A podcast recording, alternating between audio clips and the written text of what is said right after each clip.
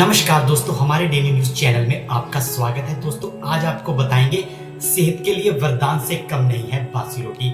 जानेंगे आप आज बासी रोटी के फ़ायदे और हैरान हो जाएँगे दोस्तों। तो बताते हैं आपको बासी रोटी के क्या क्या फ़ायदे होते हैं। अक्सर लोग रात को बची हुई रोटी को फेंक देते हैं। पर क्या आप जानते हैं कि बासी रोटी में अशुद्धियों से कम नहीं होती?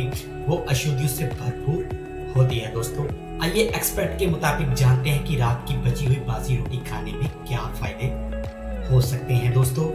सबसे पहला फ़ायदा आप जानते हैं कि आजकल डायबिटीज़ का मरीज़ आपको हर दो आदमी छोड़कर आपको डायबिटीज़ का मरीज़ मिल जाएगा। लेकिन आपको बता दें कि डायबिटीज़ के मरीजों के लिए बासी रोटी काफ़ी फ़ायदेमंद होती है।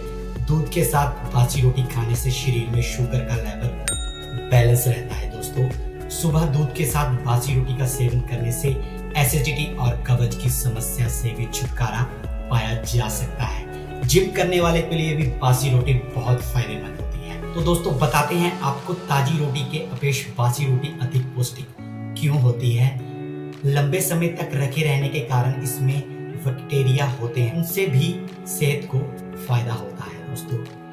हालाँकि इस बात का विशेष ध्यान रखें कि रोटी 12 से 16 घंटे से ज़्यादा बासी ना हो। अगर उससे ज़्यादा बासी है तो वो आप ना ले सिर्फ़ 12 से 16 घंटे बासी रोटी का सेवन करके आप डायबिटीज़ की बीमारी से भी छुटकारा पा सकते हैं और और भी काफ़ी इसमें आप बेनिफिट ले सकते हैं। तो दोस्तों, अगर आपको ये वीडियो अच्छी लगी हो तो चैनल को लाइक और सब्सक्राइब ज़रूर कर लीजिए।